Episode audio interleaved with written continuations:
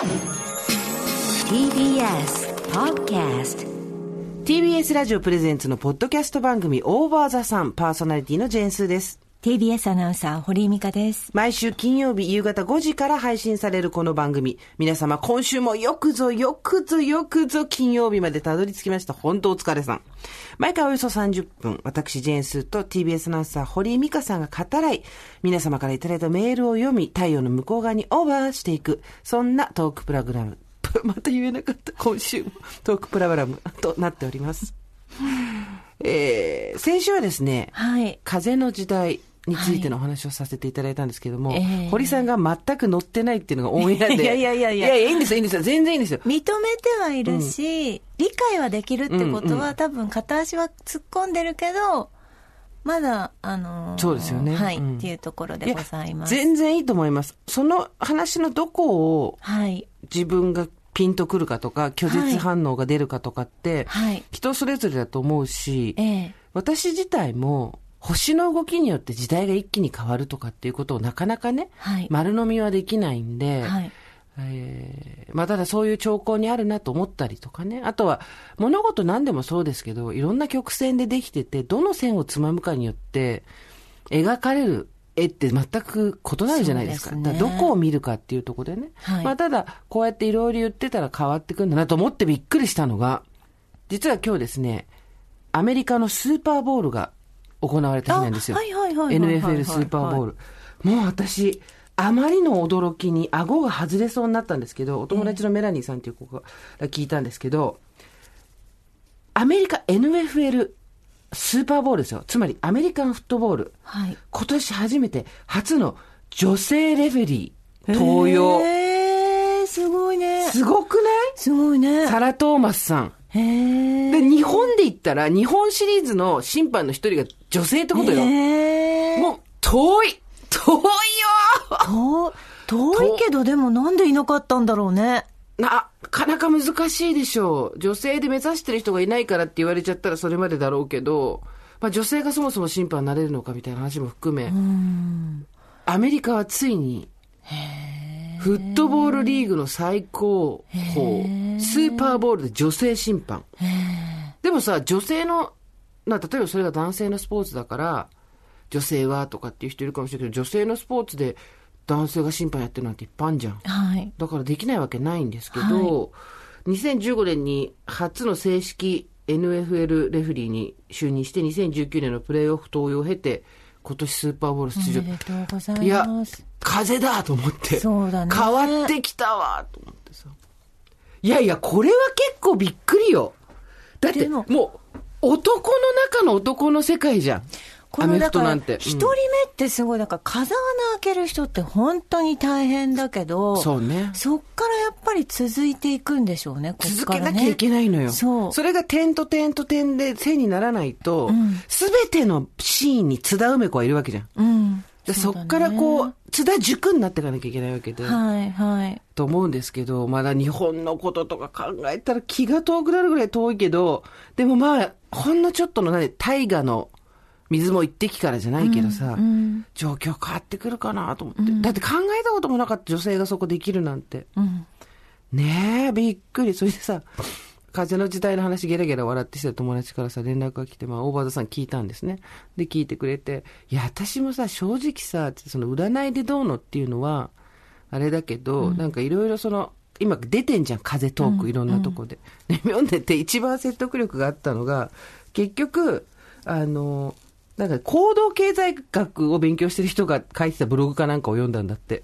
で、そこに自分自身で、その根拠があろうがなかろうが、その言われてることに沿うように、そっちに当たっていくように行動していく癖っていうのが人間にはあるっていう。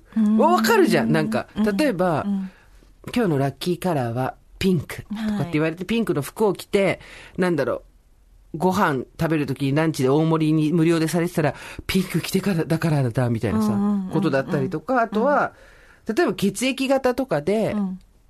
A 型の人は几帳面だからって言われると、自分が A 型だから几帳面になっちゃうとかさ、はいはいはい自分の中の几帳面な部分ばっかりに目がいっちゃうとか、あるじゃん。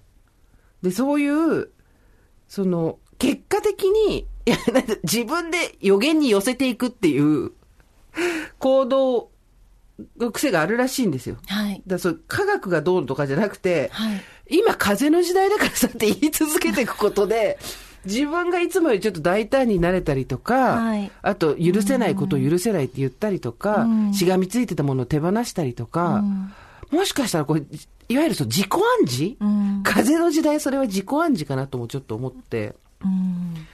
いやー、来るよ。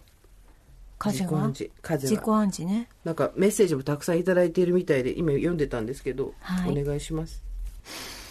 えーっと、スーさん、ミカさん、おはこんばんちは自分の年齢がパッと出てこない42歳でございお、ます。わかるわかる。それぐらいからわかんなくなるよね。わかるよ。私もう、あの、3、4年前からずっと50、50ちょい前ぐらいの感じですよ。わかる。。でも50超えても言ってそうな私たち。ああ、そうね。50超えない50か、50の壁な。うん。毎回大笑いしているんですが、19回は泣きました。うん前回の放送ですね。はい。なんで泣くような話してなくない今までも涙が出てくるほど笑ったことはあったのですが、今回はガチ泣きでした。うん私は公務員です。パッと皆さんがイメージする事務職の公務員ではなく、住民の方々と長い時間直接触れ合うような業務内容です。うん私が住んでいる地域は緊急事態宣言の外なのですが、不要不急は自粛というスローガンのもと、必要最低限の買い物だけで過ごしています。はい東京の推しの初イベント、かっこ仕事を辞めちゃおうかなと一瞬考えるほど行きたかったのですが、うんうんうん公務員としては行けないでいます。そんな中、19回のいい人にならなくていいという言葉に涙がボロボロ出てきました。おまさか公務員辞めたわけじゃないですよね。いや、やめたっていいよね。えーポロポロ出てきました、うん。我慢していたものが出てきてしまいました、うん。まさかオーバーザさんに泣かされるとは思っていなかったので油断していたのかもしれないです。スーさんの言葉に救われた私ですがこれからも公務員として東京には行けないですそれでも生きていきますありがとうございます疲れてたんだよ。あちょっとこれ言わせてもらっていいですか、気温差が激しい毎日ご自愛くださいご自愛ください、本当に。ご自愛村ですご自愛村の村長さん。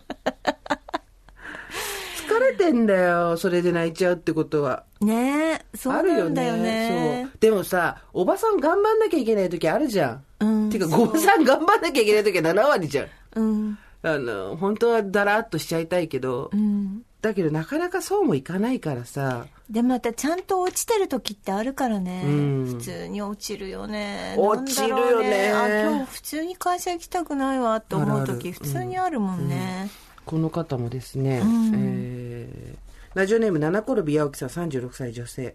スーさん美香さんおはこんばんちは。いつも楽しく時に励まされながら聞いています。はい。今月36歳になるおばさんネーム七転び八起です。お、生まれたてだね。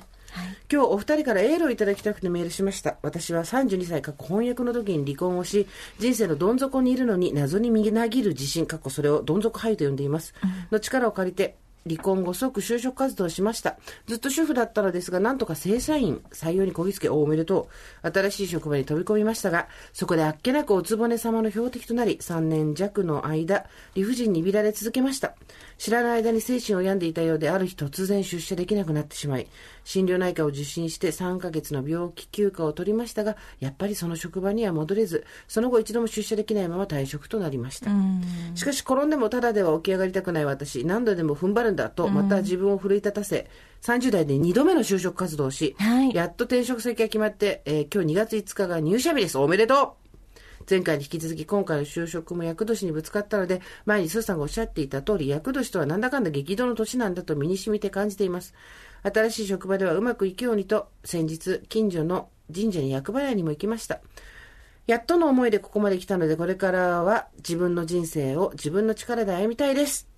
初出勤の帰り道、地下鉄の中で、今週の大場田さんを聞くのが今から楽しみです。入社日が金曜日でよかった。スーさん、ミカさん、こんな私の人生に応援よろしくお願いします。私も負けへんで。では行ってきます。オーバーということでね。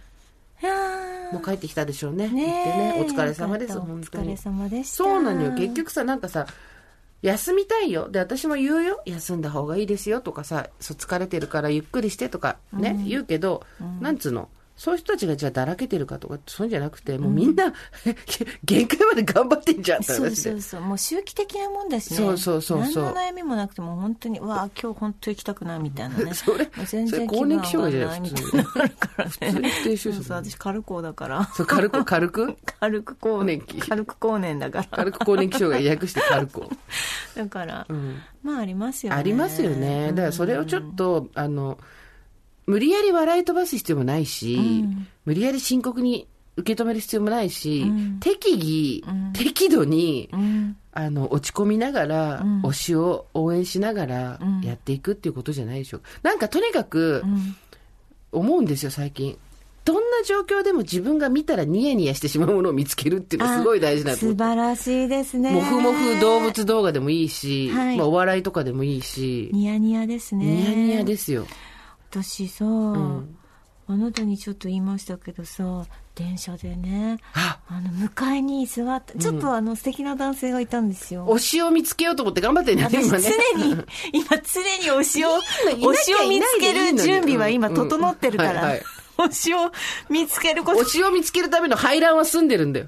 あと受精していいんだよ。ずっと排卵だけしてるもう推しを見つけてもう今オフショルダーになる日がもう今か今かとば 心のオフショルダー。童貞を殺してた。着てくる日が今か今かと、今心の準備をもう誰を推しにしようかと思って、うんもう目を見開いて生活してるんだけど。活目してんだけど。いたんでしょ？電車の中で素敵ない人。たんですよ。それで、なんか、同じ、やっぱ同じ車両に乗ってきて、向かいに座って、二日連続で目があったんですこれは、てこれは、来てますよ。私よりちょっと年上ぐらいのちょっと、はいはいはいはい。あれ？って思って、うんうんこれ推しじゃないと思って、うんうんちょっと一騒ぎしたんですよね。したんですよね短すぎる推しっつってね同じ、同じ車両、同じ時刻に乗ったんですよ。もう高校生だったらこれ、これだけで声始まっちゃうよ。はい、うん。したら3日目、うん、3日目。ついに、来た。来た。すっかり推しの存在も忘れて、全然違う車両から乗ってしまい、世界の車窓から、大ブーイングだよ。赤坂着いた時、あ、なんか私、あ、そうだそうだ、なんだ私。何やってんだよ。そして4日目、4日目。また忘れ。だからさ、もうさ、おばさんは忘れやすいんだから、手の甲にでも書いときなって何両目って。そして5日目。5日目。見失う。見失うあいなかった同じ車両から乗ってみたけど、うんもういなかっった。ああ、幸運の青い鳥逃げちゃった。た。推しってすぐ去っていくからさ。もう知らない、やったこと、押し方したことなくて、何知った口聞いてんだよ。だから、うん。まあそんなにでもなかったんでしょうね。そうね自分で無理やりこう、盛り上げてみたもののってことです、なんかそれ推しっていうか、普通に電車の中の、もう今顔さえ顔さえ覚いやえて、そうじゃなくて、応援したい人だからね、推しは。応援したい人だから。なるほどねそう。でも、かっこいい。でも電車の中のかっこいい人じゃなくて。でも、うん人生がときめく人でしょ？そうそうそうそうそう。人生がときめく。その人の存在にその人を応援しようと思って、ときめくってことよ。もう今なんか幻のごとく消えてしまった。顔がね。もう私たち犯人の特徴とか全然わかんないからね。確か、確か身長は、えーっと、これぐらい、あれぐらいっつってね。全然わかんない。覚えてないからね。全然もうわかんない。どんな人だったかも全然覚えてない。覚えてないはい。あなたのね、あの、推しスタンプもいっぱいいただきました。いやー、これ、ちょっとね、もう今、これのせいで夜なべして睡眠不足、かつ体もガチガチマッサージ行ったら、どうしたんですか？首から目からバキバキですよ。そして手首がガッチガチになってますけど、それをね、スワイプしたりいろいろやってるからね。あの、推しの写真を集めるだけではですね、もうあの飽き足らず。飽き足らず、今、推しのスタンプを勝手に作ってます。LINE スタンプを。推しの写真を正方形に切り抜いて、えーいろんなアプリを使ってですね、お疲れとか、確かにとか、わかるとかいうのいいよ、いいよ。そうそうそう。で、それをですね、知ってる人にだけ送りつけているっていう。これ、あのー何やったっけ？いろいろあります。堀井さんに送ってますからね。まあ、私の推しが誰かっていうのを知ってる5人ぐらいしかいないんで、はい。想定内とか、想定外とか、いや、でもだから本当にあれは危険だなと思っていて。他の人に絶対使わないでよ。よく、誤送するときあるじゃないですか。はいはい他の人に。グループラインに送っちゃったりとかね。そうそうん本当勘弁、それもいろん、これ誰ってことになるし、これどちら様ってことになるし、ね。ああ、この人ね、好きなのとかみんなが知ってる人は言えない人だから、どちら様ってなるし、かつ、いろんな侵害が そこに。だから本当にあの、あなたのスタンプを扱うときは、もう手に汗握る状態で。うん使いたくないでしょ プルプルプルこれ、で、すごい、なんか友達と一緒にやってて、あ、やっぱ背景黒いとはかどるね、みたいな。で、ちょっとこれあ明るくしときます、とか言って。あの、文字があんまりくっきり出ないんで、これ縁取り、あの、色のパターン10パターン作っといたんで、アウトライン。こちらからご差しください、みたいなことやってたら、また仕事になってる。でもね、いやでもいいスタンプでした、あれは。あれいいですね。運営に買い取ってほしいんですよ、本当に。はいはいで思うんですけど、はい。在庫のはい。かさむグッズを作れないっていうのは分かりますよ、事情で。ええ賞味期限があるものとか、ええ劣化するもの、ええあとは倉庫代がかかるもの、うんこういったものはなかなか、んおいそれとは作れないのは分かります。小さい運営だったりすると。だけど、LINE スタンプとか、んそういう、なんていうんですかね、在庫にならないグッズ、うん課金する場所っていうのは、できるだけたくさんのものを作ってほしいんですよね。はい。そうしないとやっぱり、お金をかけるところがなくて、結局こういう自炊になっていくわけじゃないですか。もどかしいですね。もう作品としてはね、出す来上がってるのに日の目がそう。見られないっていう、この、なんて言うんでしょう。で、一緒に作ってる友達って、本業グラフィックデザイナーなんですよ。だからもう、とてもいい出来なんですよ。すごいんですよ。それで、はいあの、あ、これこうだね、ああだねって言ってると、学びがあるね。んスタンプ作りって学びがあるねって言ってると、ご夫婦に学びがあるっていうスタンプが出てこ っちが書いてくる。楽しい。ほ、で、それを他の別の K-POP 好きのはい先輩に話したんですよ。推しスタンプすごい楽しいですよ。私もやるって言ってて、もうこれから来るよ。推しスタンプブーム。推しのインディーズスタンプっていう、勝手に。勝手に作ってでもさ、あのさ、スタンプでもらったことない自分が飼ってるワンちゃんとか、はいはいはいあとはい自分のお子さんとか、はい家族の写真をはい LINE スタンプに登録して、はい売って、クリエイターズスタンプとしてはい。販売し、販売っていうよりも自分たちで使うため用だよね、うん。やってる人とかもいるから、やっぱり、カスタマイズして、うん。まあそれ、あいいそうそう。まあ私のやつはそれ登録したら完全にダメ、アウトなんてしませんけど、い。ろんなあの文言を入れてね。そう。でさ。推しが建物の人でもはい、できるじゃん。法隆寺のいろんな表情を撮ったスタンプとか、ねそうですね。金が鳴りそうだねとかさ、虫の知らせととかかね。そうそう、そう、いろいろできるじゃん。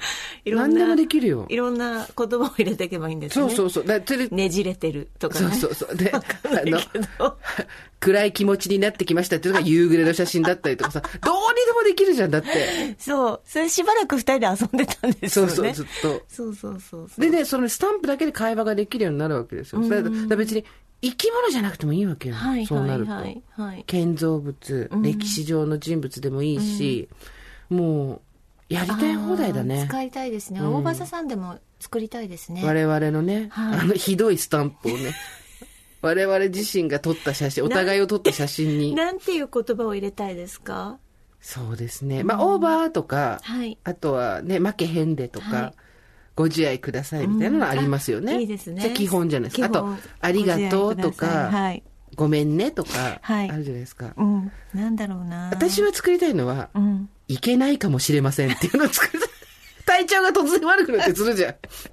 いいですね。体調が突然悪くなったりして、でも気持ちわかるじゃん。いけるかわかりません。そう、うん行きたい気持ちでいっぱいですとかあ、、いいですね。そういうスタンプ。先延ばしっていうスタンプです先延ばし。あと、あとあれ、見送りましょういい。いうですね。命取りっていそうそう。あ、いいですすね。いいですね。うん冷や水とかさ。あいいですね冷や水っていうスタンプ欲しくない？いいですね。年寄りのとは書かないの私、ルーチンワークにしたいですね。ルーティンじゃないんだ。ルルーティン。ワークって入れたいですね。あと、粛々ととかね。あいいですね。いいですね。いっぱいあります。他のスタンプで絶対ないやつだよね。生理感覚っていうのもいいですね。いいですね。取り急ぎ進めましょうとかさ。いいですね。虫の知らせ。うんいいですね。ね、いいですね。そういうのを作りたいです。体制に影響なしっていうのを作りたいね。あと、あるわ。お大枠では OK ですとか、そういう。おばさんならではのね。う んあるわうんないわ、そんなスタンプ。大枠なら OK ですなんてスタンプないわ。あ、作りたいですね。そういうね中年用語っていうんですかそうそうそううん中年用語で作りたいです。あの、ままならぬ毎日をやり過ごすためのはい便利な言葉。はい。うん。いいと思います。痛み入りますとか。ねぎらわれますねとか。うん。そうですね。あと、ああれですよ、仲のいい友達とかだったら、大丈夫ということにしましょう、みたいな。ちょっと文字がちっちゃくて読めないんで、私たち。もう写真も入んないって。大丈夫ということにしましょうってどう？あのね、いいですよ。クリエイターズスタンプ。はい。私ちょっとね、最近ね、あの、あいいですね。抱かれましたっていうのもいいですね。いいですね。いいですね。あくまで。でもさ、私抱かれたんですよ、最近。何に抱かれたの？相鉄フレッツインに。また家出したの？あ、違いました。お仕事でね。お仕事でうん。あ、これが抱かれるってことか。そうそうそう。思いまホテル。相鉄フレッツインだったっけ？なんだっけあそこの泊まったの？フレッソでしたっけ？フレッソフレッセでしたっけ？わかんないけど。抱かれた。はいだ推しがね、そのホテルだったらそうだってことだよね。ツイッターでハッシュタグ見てたらさ、すごいもうなんか引用リツイートしたかったんだけど、説明が難しいから初めて見る人には。絶対またわけわかんないリプライが矢のように飛んでくるのがめんどくさいからしなかったんだけど、抱かれたらそれはもう推しとは呼ばないのって書いてあって、わかるでもこれホテルの話と思って。これ、これホテルに泊まる話と思って。抱かれたり同棲したら、それはもう推しとは呼ばないんだよねっていう大人のこう、色気のあるね、はいはいツイートがあったんだけど、それ正直何の話してるって、ホテルだから。帝鉄骨国ホテルそう。鉄骨鉄骨、鉄骨ですよ。鉄骨娘だから。わかんねえよ、若い子。鉄骨娘の人なんて言うんだっけ？わしおいさこさん。あそう、そうです、そうですねうんすごい。昔のことならすごい思います。で、鉄骨に抱かれるって話だからね。そういうことなんですよ。そうなんですうよ。ん。だから、抱かれたいっていうのが必要だね、スタンプで。でも、抱かれたいっていうのは、そういうことじゃないの。そういうことじゃないんですよ。そういうことじゃないんですよ。わかります？そう、そういうことじゃない。そういうことじゃない。そう。えー本当に抱かれた人が来ました。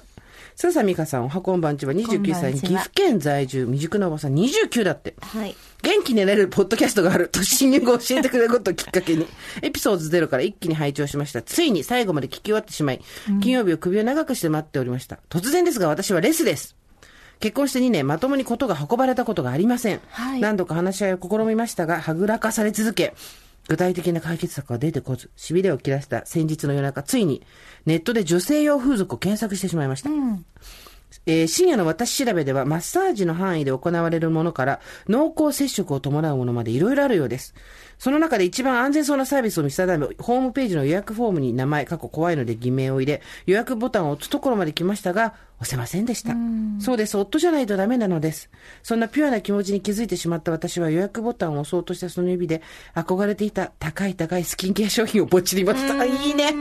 おかげさまでお肌の調子が史上最高によろしくなり大変ご機嫌です。それからというもの、夫から拒否られた夜は欲しかったけど高くて我慢していったものを自分に買ってあげることにしました。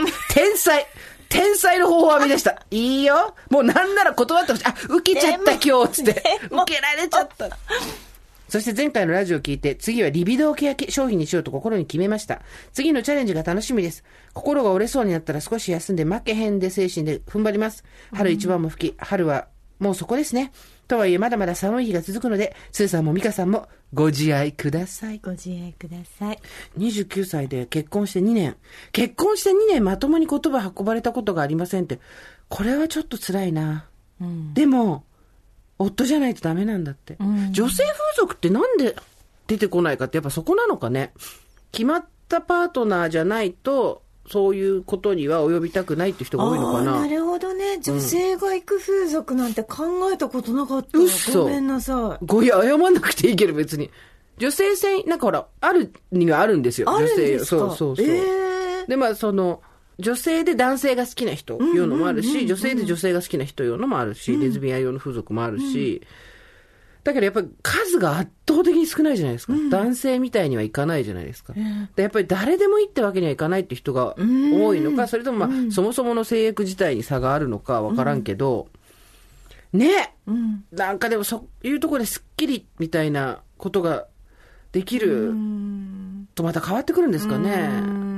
でもほら、そこで女性用風俗って言われた時に、おちょっと興味あるよっていう人もいれば、はい。知らない人とは無理みたいな人もいるじゃないですか。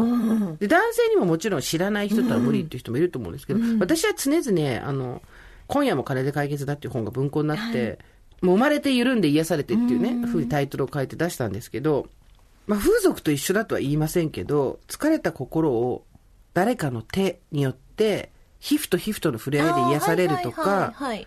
射精をするわけではないけれども、はい寂しい心を癒してもらうとか、はい。うん。満足するとかっていうことをやると、やっぱ女性だとエステとか、うん。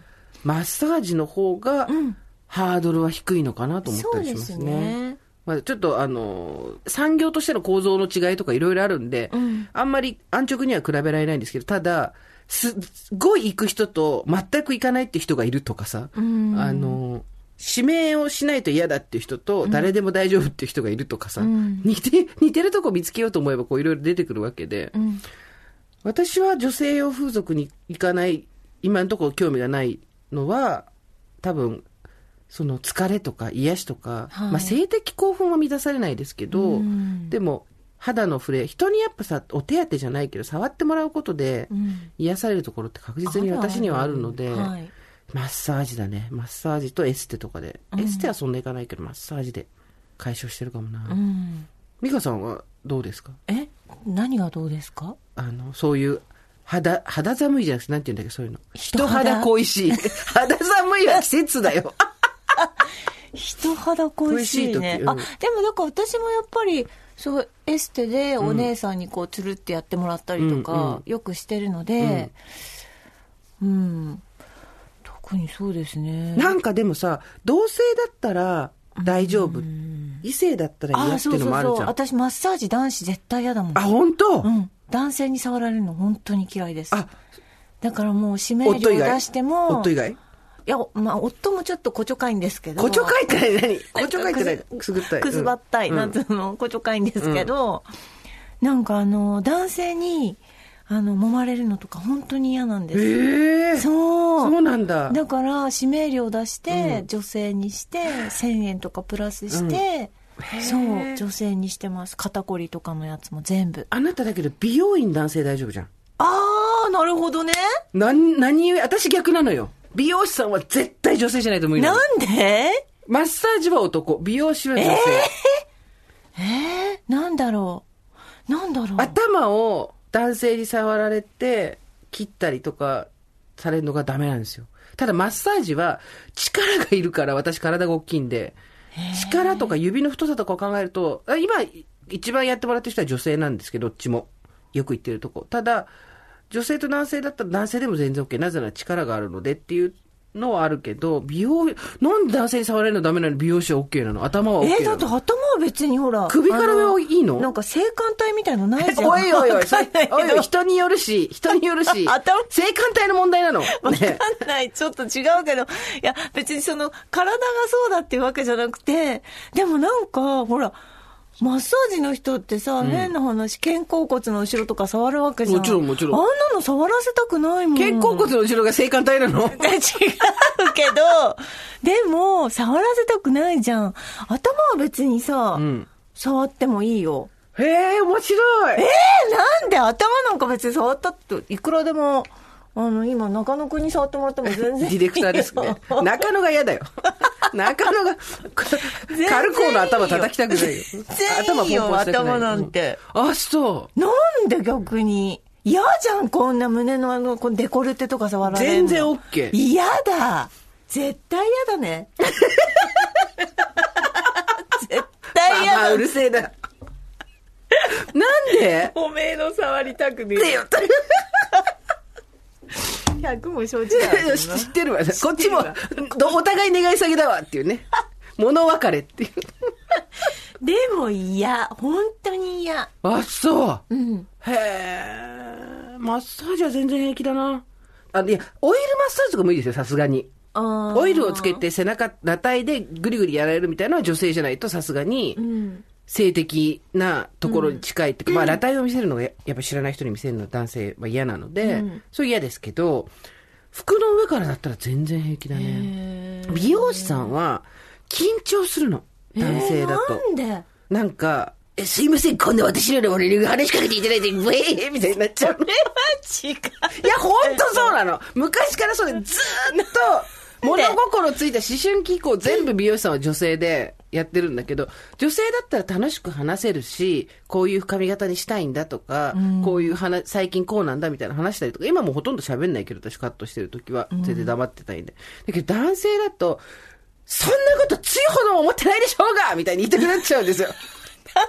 あ、なんか、ちょっと痩せましたみたいな。思ってないでしょうがとか、なんか、こうした方が可愛いねとか、こんなことは思ってないだからね、ひも手の、ひも手のね、過剰反応ってやつだよ。知ってる、分かってる？そんなこと100も承知。あなたの体の方が過敏だわ。男に肩甲骨の下、触らせたくない方がよっぽど過敏だわ。嫌でしょ首とかさ、だって触らせる触らせる触らせる、全然。ええー、嘘。だって向こうは仕事じゃん。え、だって周りの人に触らせる？首とか肩甲骨とか。いや、触りたくないっつうのだから周りが話戻ってきてるっつうの。触る方にも権利があります。だけど、嫌なの。美容師さん、だ美容師さん男性でも OK なのは、ひも手じゃなかったっていうことで、自意識こじらせてると無理なんだよ。これそうじゃない理由の人今めっちゃ怒ってる。違う理由で私はダメです。私はそう。私の場合は、もう自意識をこじらせてしまって、だいぶ治ったし、こんがらがったネックレスチェーンぐらいだった私の自意識。ようやくこうやってもう何時間もかけて、油垂らしたりとかして、だいぶほどけてきたけど、まだ最後までほどけないのが、やっぱり、あ、なんか、春っぽいこういう髪型とかいいよね、みたいな感じとか。えいる？そんな人いるわ。なんか、もう嫌だ。髪の毛を触られるとか、なんかさ、一応綺麗になりに行ったり、可愛くしてもらったりしに行くわけじゃん、美容院って。はいはいそれを男の手に委ねたくない。おかしいね。おかしいね。うん。それを一世の手に委ねたくない。へーそれはもう仲間内でやってたい。えー、そうなんだ。なんか、やっぱり、コンプレックスですよ、完全に。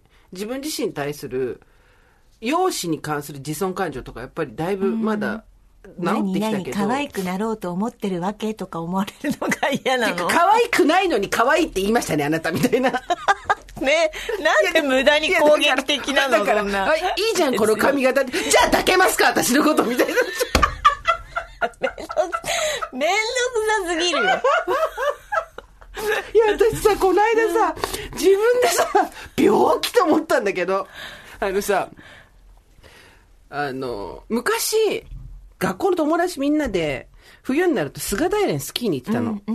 お友達のいとこが菅平でペンションやってて、そこを借りてみんなで行くっていうのが私たちの子供の頃の楽しい楽しいイベントだったのよ。で、行くと、みんなでこう、観覧するルームみたいなところ、大人の人とかもいろんなところに漫画がダーッと置いてあって、そこにあった漫画が、あの、なんだっけな名前、男気。男に樹木の樹で男気っていう漫画があって、それが置いてあったんですよ。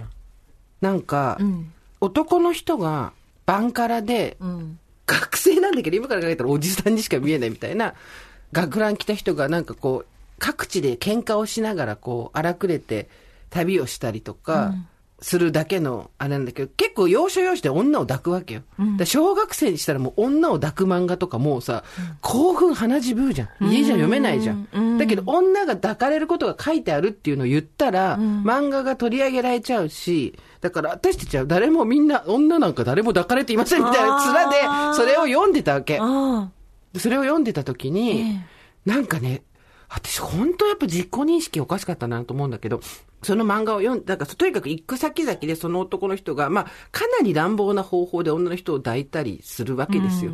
っていう中で、ただ、一回なんか、スケバンチームみたいなのを彼が締め上げたことがあったわけ。で、そのスケバンチームをその主人公が締め上げた時に、木に縛り付けて、お前ら悪いことしやがって、みたいな。で、こう、全員脱げみたいな感じで、こう、裸にするみたいなひどいシーンがあるんだけど、で、キャーみたいになって、こう、だからその男の方が強いぞみたいなことを示すシーンなんだけど、で、その時に一人だけ、仕込めみたいな人がいるわけ。あの、女スケバンの番長みたいな。で、その仕込めがもう脱がされてるんだけど、そのしこめが、その、とこに向かって、あんたこんなことしてるけど、じゃあ私のこと抱けるのかみたいな。こうやってやってるけど、あんた私を、なんかそうやって全部女を蹂躙できるみたいな、面してるけど、じゃあ私のこと抱けんのかとか言うと、うう、俺はお前を抱けないみたいな、シューンとかなって、またこう、なんかか、か棒の先に袋つけて、口にこうなんか爪を入れて、シューンってごたび出ちゃうみたいな。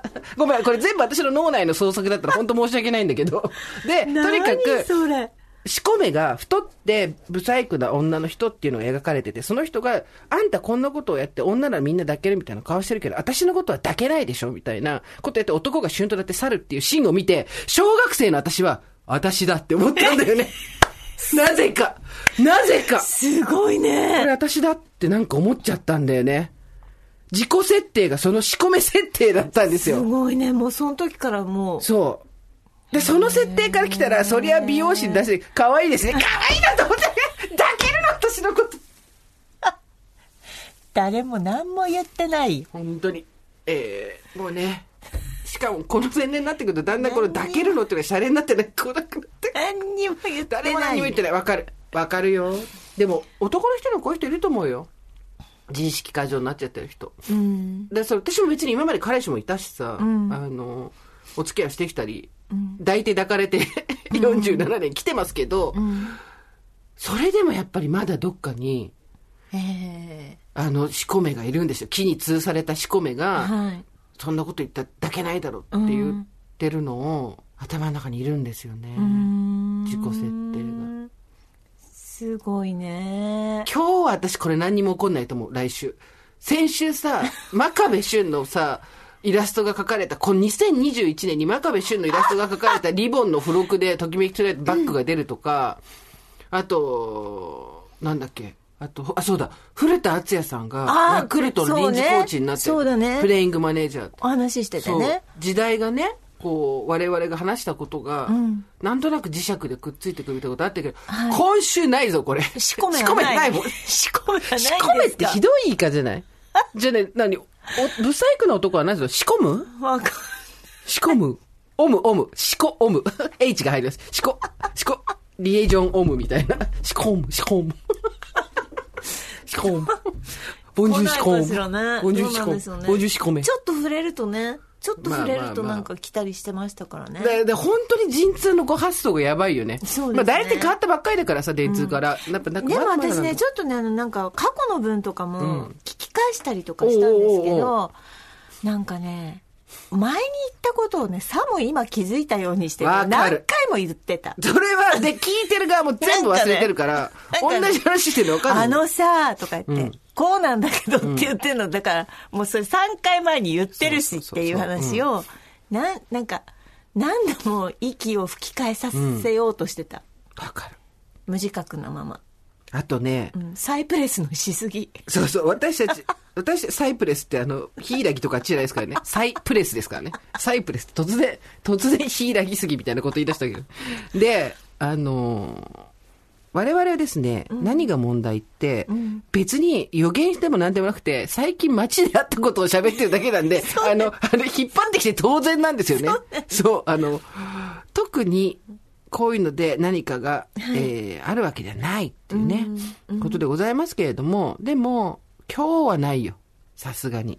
ないですかね。うん。しこめを抱けるのかみたいな。えーでもひどい、いや、今から読んだら、金太郎だもんそうそう。今からら読んだら、もう時代的に、ね、そぐわないエピソードばっかりだと思いますけど、で私はそのスキーに行くと、こっそりその部屋に行って、はい。もうドキドキしながら、はい。女たちが抱かれるエロ、エロシーンを、自分に重ねて。いや、エロシーンを見て、はい。ドキドキするっていう小学生らしいことをやってたのに、なぜかそのしこめだけ自分、だ、すごくない？なんで私自分のことそんな風に思ってたんだろうと思って。そうね。で、そうなるとやっぱり、で、そこですよ。そこで、あのペンションであの漫画を読んだか否かで、ミカちゃんと私の人生は二つに分かれたの。うん。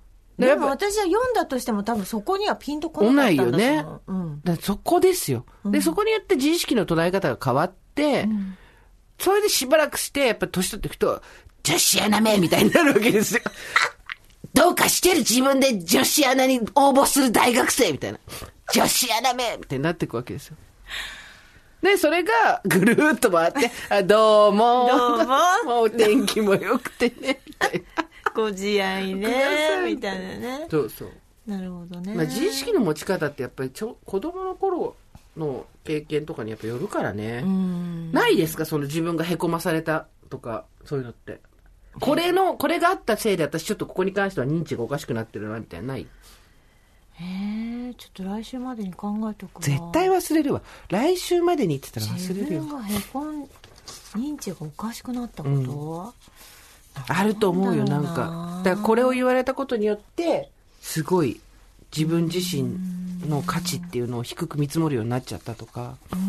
誰でもあると思うんだけどね。まあでも、そうん、そうだね。まあ注意されるっていうか、ことごとくうちの母親にやっぱりさ、なんか言われてきたことは、女性らしくみたいなね。そうそう、染みいついてるからね。うんうんそうだよね。んそう。なんかあるんだよね、みんなそういうのが。そんなことないのにね、って思いながら。まあでも今 NFL スーパーボールの審判が女性になる時代ですよ。そうですようんこれから風の時代って言って、信じて、そのつもりで動いていけば、勝手に変わってってくれる。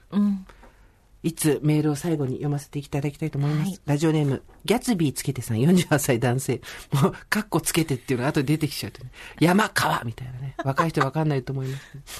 スーサミカさんお疲れ様ですです仕事がテレワークになり、ラジオもポッドキャストもどちらも楽しく拝聴しております。ありがとうございます。ラジオネームギャッツビーつけてと申します。48歳中年男性リスナーですが、最近大きな失恋を経験しました。うわ、48の失恋とかもう、考えただけで、ちょっとクラウドファンディングしようか？一から聞きたいね。一年間ほどの短い恋でしたが、自分でもびっくりするほど心がダメージを受けています。そこでオーバーザさんで取り上げてもらいたいことがあります。はいはい。それは、中年と失恋です。いいテーマいただきました。若い時の失恋は次があるよと軽く言えるものですが、はい。次があると軽く言えない中年の皆様はどうやって失恋の痛手を乗り越えているのでしょうか、はい。次に行く元気がなく、そんなものがあるとも思えない時に、どうやって元気を取り戻しているのでしょうか皆さんの立ち直り方を教えてほしいです。先日、春一番は吹きましたが、寒の戻りもあると思います。体調崩されませんように、ご自愛ください。はい男性ですが、あ、会員番号お願いしますと書いてありますおばさんナンバーをね、授けたいと思います。ま。というわけで来週はですね、はいはい皆様から、はい。中年と失恋、このニコゴリのようなテーマを、ついに 我々が投げる時が来ました。中年と失恋、これはきついよ。虹とスニーカーの頃だよ。わがままはですよ。男のせい。念仏みたいに歌えばこれ大丈夫ですよ。それを許さないのは女のせい。さっちゃんが出てくる。本当に。虹とスニーカーの頃を聞きながらみんなで泣こうとというわけで、えー今回はこの辺りまでにしておきましょはい。大場座さんでは皆様からのメッセージをお待ちしております。送り先は番組メールアドレス、over.tbs.co.jp、over.tbs.co.jp です。アルファベット小文字で over でございます。そして最後にお知らせです。日本放送が企画運営するジャパンポッドキャストアワーズ、リスナー投票部門のリスナーズチョイスでは現在、特設サイトの専用ホームで投票を受け付けています。ぜひぜひ皆様の清き一票を、オーバーザさんによろしくお願いしま。ますだ受け付けてますか？これ。2月15日までだからもう急いで15日ま急いでねわあ、そうだ。はい。ということでございまして。はい。とそして堀井さんがねあ本を出しますはい、本を出します。4月の上旬に発売予定です。アマゾンではもう予約できますので、はい音読教室堀井美香で検索してみてください。はいありがとうございます。というわけで来週は皆さん中年と失恋がテーマでございます。恥ずかしいこと、みっともないこと、えー全部送ってください。いいな全部受け止めます。失恋この年になって失恋するっていうこともある。まあ離婚とかでもいいですよ。別れ。うんね。失恋、別れ。えー、こんなに私はみっともなかった。こんなに僕はみっともないことをしてしまった。構いません。全部受け止めます。すべて全肯定。犯罪に行かない限り。うんうん。お待ちしてますので、ぜひメールよこしてください。はい。それではまた金曜日の夕方5時、大場さんでお会いしましょう。ここまでのお相手は、TBS アナウンサー堀井美香と、ジェーンスーでした。オーバー。TBS Podcast